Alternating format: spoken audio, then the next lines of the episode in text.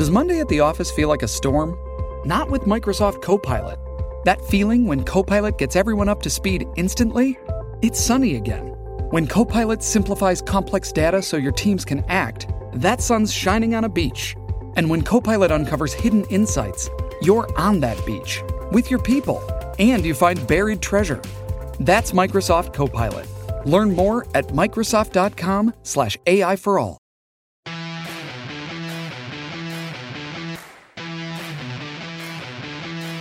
Hey, everybody, welcome to another edition of the MLB Extras Yankees podcast. I'm Tim McMaster along with Bryan Hoch, who is back after enjoying some time off. Mark Feinsand did his best to fill your shoes, but nobody can quite do that, Brian. Wow. Well, that's a very nice thing to say. Uh, you know, uh, I can I can do a Mark Feinsand impersonation if that helps. I'm, I'm here talking about the Yankees, but uh, no, good to be back. Um, yeah, I love Mark. We, he and I are working on a book together, so we've uh, we spent a lot of time hanging out. I was going to say you're co-authors, so you guys better get along, uh, or at least you have to work. I know. Well, I mean, I'm not going to say it's all been sunshine and roses, but uh, we've come out with a finished product on the other side, so it's been it's been good. He's, he was great to work with, and I honestly couldn't have gotten it done without him. All right, uh, let's get back to the Yankees, and the winter meetings are coming. And hey, this franchise has a history of making a splash from time to time during the winter meetings. I remember just a year ago when uh, the Giancarlo Stanton stuff went down. So this year it'll be interesting to see how things play out. Obviously, from the get go, Patrick Corbin was like, I don't want to say the number one target, but certainly one of the big targets for this Yankees team. And he is now signed with the Washington Nationals, who went six years and $140 million, which I think by all accounts is some sort of an overpay, Brian. But if it gets you the guy, I guess it was worth it. Some of that money is deferred. Um, reportedly, now tell me if I'm wrong or if I'm right on this, the Yankees were in the five year, 100 million range.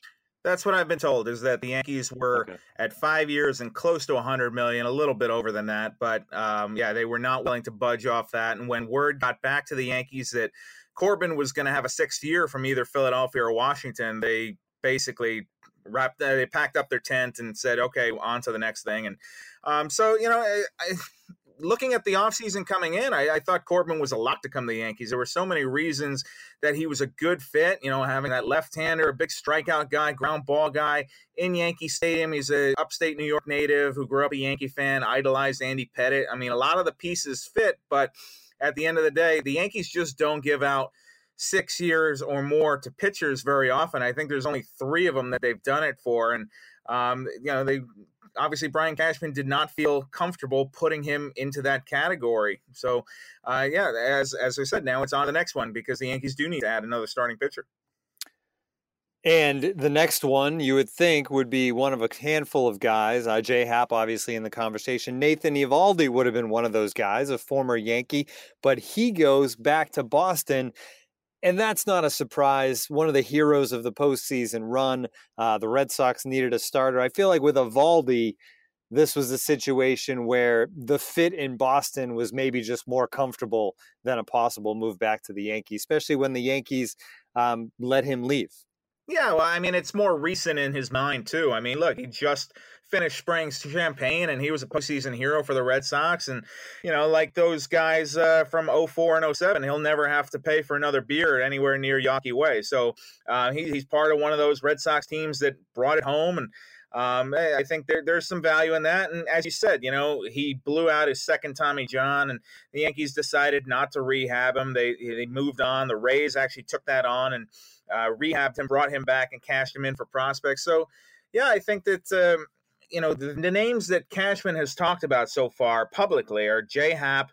He talked about Eovaldi talking to them, and also Lance Lynn, three guys who had been in pinstripes in, eh, in recent vintage. And um, they talked to the Indians about Carlos Carrasco, who has now been locked up on, on another deal. Uh, Corey Kluber still hanging around out there. Maybe that's something they want to revisit during the winter meetings. And, uh, you know, I, I, think that now that Corbin's off the board, the most appealing free agent pitcher out there could be Dallas Keuchel. And um, as I mentioned, the Yankees really like the ground ball rate on Corbin. Well, Keuchel is your ground ball ultimate guy. And so I, I think that, look, he's got a, a, few more miles on those tires. He's 31 years old. But um, Keuchel, I, I think just talking to people who know him down in Houston, he would really take well to New York. He said he would shave the beard if he had to. Um, I, I think it makes sense for the Yankees to look into it. I'm sure it's something we're going to hear about more at the winter meetings. You talk about whether guys can hack it with the Yankees pitching in the Bronx and everything that goes with that. And Dallas Keuchel has proven that he can do that, Brian, just not for the Yankees. But he has gone into Yankee Stadium, heard it from the crowd, and shut down this Yankee team, including the wild card game a few years ago where he was just spectacular. So at least you know from that standpoint that this guy can can get it done and deal with that pressure as well. For sure, yeah, and yeah, Yankee fans do not have great memories of going up against Dallas Keuchel, but uh, I think it's it. Every option is on the table right now, and you know what Brian Cashman has talked about. They want to add at least one more starting pitcher to this rotation. They they did get James Paxton, which is going to help fill that out between Luis Severino, Masahiro Tanaka, CC Sabathia. They will trade Sonny Gray at some point, so maybe that turns into a useful piece for them. Uh, they're just clearly ready to give up and see that it's not going to happen in New York and that he'll have to, Sonny Gray will have to go on and uh, resuscitate his career somewhere else. But um, so starting pitching is the key. Uh, they're looking for middle infield help because they know that Didi Gregorius is out until at least June, maybe as late as August. Um, so they're going to be looking for help at shortstop and second base. They want bullpen help. So uh, there's a lot of things still for the Yankees to check off here as they head to Vegas for the winter meetings. And you mentioned middle infield help, and obviously the big the big name is Manny Machado, so we might as well touch on that. Bryce Harper is a Las Vegas native. Mm-hmm.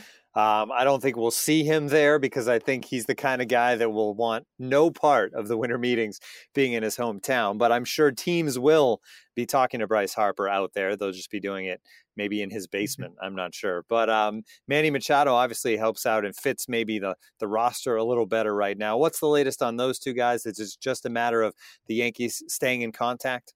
Yeah, I think it's more of a back burner thing right now. It, the Yankees have not come out guns blazing for either guy. Uh, they have spoken to the agents for both players. So, uh, and I know that at some point this offseason, the Yankees were even thinking about how could Bryce Harper fit. Um, you know, they brought up internally, would he fit as a first baseman? They've got Luke Voit and Greg Bird battling for it, but how realistic is it that they could have Harper at first? And uh, I know it's something he was – kicking around a little bit last year with Washington. So I, I think it's it's out there. Um, but that being said, I, they they re-signed Brett Gardner to a, a one year deal. I don't think that's going to stop them from adding Bryce Harper to their outfield. And um, so if that does wind up being the way they want to go, and look, a left-handed bat in Yankee Stadium, especially when it's Bryce Harper, that'd be pretty good. Um, it's something we've talked about for years and years, but I think that a bat, offensive players, those are secondary pursuits right now to pitching. That's really what Cashman is trying to hammer on. They were able to cross the finish line on the Paxton deal, and that took about a month to get done. So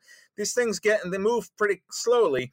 Uh, I know that some of these names have come off the board what seems like quickly, but they, they're these wheels have been in motion since late October. So I think uh, this is the offseason here. This is the part of the offseason where things are really going to kick up. And both Cashman and Aaron Boone have said they expect something to be done by the time they leave Las Vegas. So we'll see.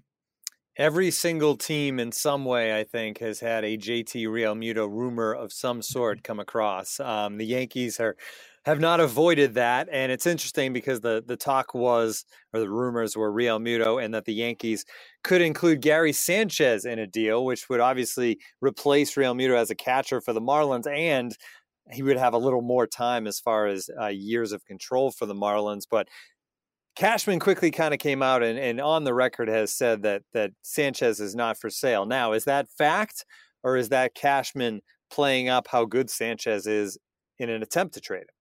Mm, I, I, believe it more to be fact. I, I okay. think that if you were going to trade Gary Sanchez right now, you're trading while his stock is low. I mean, he's coming off a year where he didn't crack 200. He had more defensive issues. He had just had surgery. That this is not the time to trade Gary Sanchez. So I I, I actually take what Cashman is saying at face value. Uh, they they have seen what Gary can be in 2016 and 2017, and that's a middle of the order, productive, uh, you know, frontline American League catcher, and uh, one of the better catchers in the American League. He was not that last year, and and uh, neither offensively or defensively. And maybe he comes back. Maybe that left shoulder was bothering him more than he let on at times. I, I think certainly it affected him offensively. Maybe it affected him defensively as well. Uh, I think that he is going to be coming into spring training as a rehabbing player, but um, the Yankees' chances with Gary Sanchez behind the plate are so much better than they are if they wind up having to play Austin Romine or Kyle Higashioka for an extended period of the season. Uh, so they may go into the season with Romine and Higashioka behind the plate if if Gary's surgery takes a little longer to come back from. But uh, they say he should be behind the plate on opening day, March 28, which I can't believe that. That's coming up so soon uh, at Yankee Stadium. Uh, it's good though. I, am I'm, I'm ready for baseball now. I've taken a little time off here, and um, enough is enough. Let's let's get on the field and start playing.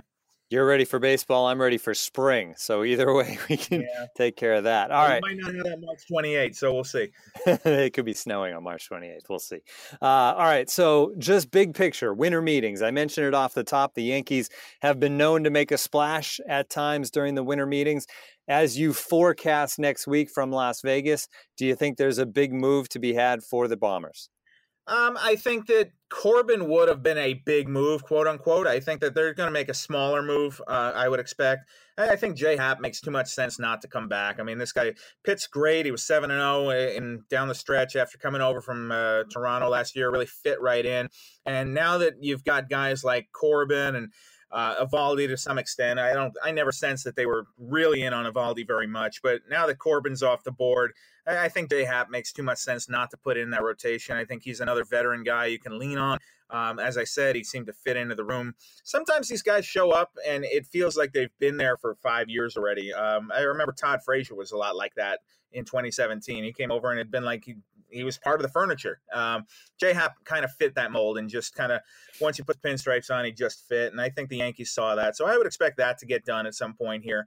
Um, whether that's a two-year deal, a three-year deal, I guess those are the things you you're still trying to iron out. But I, I think they're going to move on from uh, the Corbin pursuit. And once you get that next starting pitcher in there, you can start focusing on bullpen help. You can focus, like we said, on the big names like a Machado and a Harper. I don't think Machado and Harper are going to sign by the end of the winter meetings, but I guess you never know. Uh, but it, it would sure would make it fun, wouldn't it, if one of those guys was going to the podium?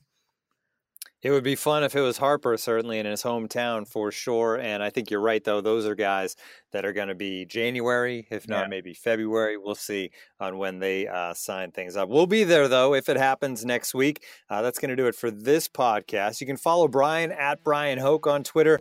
I'm there at MLB underscore McMaster. You can find all of the MLB Extras Club podcasts on Google Play, Apple Podcasts, and MLB.com backslash podcast. Next week, as I said, we'll be recording from the winter in Las Vegas. I'm looking forward to it, Brian. Until then, for Bryan Hoch, I'm Tim McMaster.